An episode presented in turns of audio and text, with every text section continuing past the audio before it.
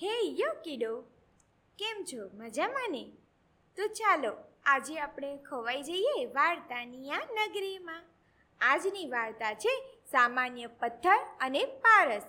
એકવાર એક વૃદ્ધ સ્ત્રી પોતાની પુત્રવધુ સાથે બિરબલ પાસે ગઈ અને બિરબલને કહ્યું, મારા પુત્રએ વીસ વર્ષ સુધી શાહી ફૌજમાં રાજ્યની સેવા કરી, પણ હવે એ આ દુનિયામાં નથી રહ્યો. અમે બંને સ્ત્રીઓ તદ્દન નિરાધાર બની ગઈ છે. અમારી પાસે આવક નથી. તેની વાત સાંભળીને બિરબલે કહ્યું, તમારા દુઃખને હું સમજી શકું છું. બાદશાહ અકબર દયાળુ છે. એ તમારી મદદ જરૂર કરશે. હું તમને કહું, તેમ તમે કરજો. બીજા દિવસે દરબાર ભરાયો. વૃદ્ધ સ્ત્રી પોતાની પુત્રવધુ સાથે દરબારમાં હાજર થઈ. તેણે કહ્યું જહાંપના મારા પુત્રની આ તલવારે અનેક યુદ્ધો જીતાડ્યા છે. હવે એ હયાત નથી. તો આપ આ તલવારને તમારા શસ્ત્રાગારમાં જગ્યા આપો. બાદશાહે તલવાર જોઈને કહ્યું, આ કાટ ખાધેલી સાવ જૂની તલવાર અમારા કંઈ જ કામની નથી. વળી બાદશાહે તેમને એક સેવકને હુકમ આપ્યો, આ તલવાર એને પાછી આપી દો અને સાથે પાંચ સોના મહોર આપો. બાદશાહનું આવું વર્તન જોઈને બિરબલને નવાઈ લાગી. માત્ર પાંચ સોના મહોરો? બિરબલે બાદશાહ અકબરને કહ્યું જાપાના શું એ તલવારનું હું નિરીક્ષણ કરી શકું?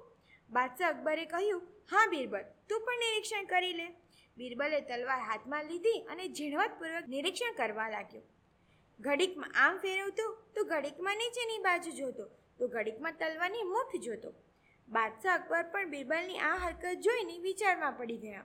છેવટે ન રહેવાતા પૂછ્યું, શું થયું બિરબલ? કંઈ નહીં, જહાપાના. જો કે મને વિશ્વાસ હતો કે તલવાર સોનાની બની જશે. હે? શું કહ્યું સોનાની? બાદશાહને બિરબલની વાતથી નવાઈ લાગી.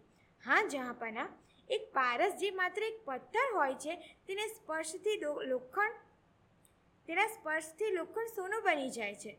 તો આપના જેવા પરોપકારી બાદશાહના હાથનો સ્પર્શ પામ્યા પછી પણ? બિરબલે જાણી જોઈને વાક્ય અધૂરું છોડ્યું. બાદશાહ બિરબલની વાતથી બેચેન બની ગયો. તેમણે કહ્યું, જે કહેવું હોય તે સ્પષ્ટ કહે. બિરબલે કહ્યું, સામાન્ય પથ્થરમાં અને પારસમાં આ જ ભેદ છે.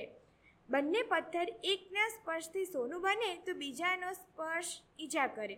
મદદ માટે આવેલી આ સ્ત્રીઓ ખુશ થવાને બદલે દુઃખી થઈ ગઈ.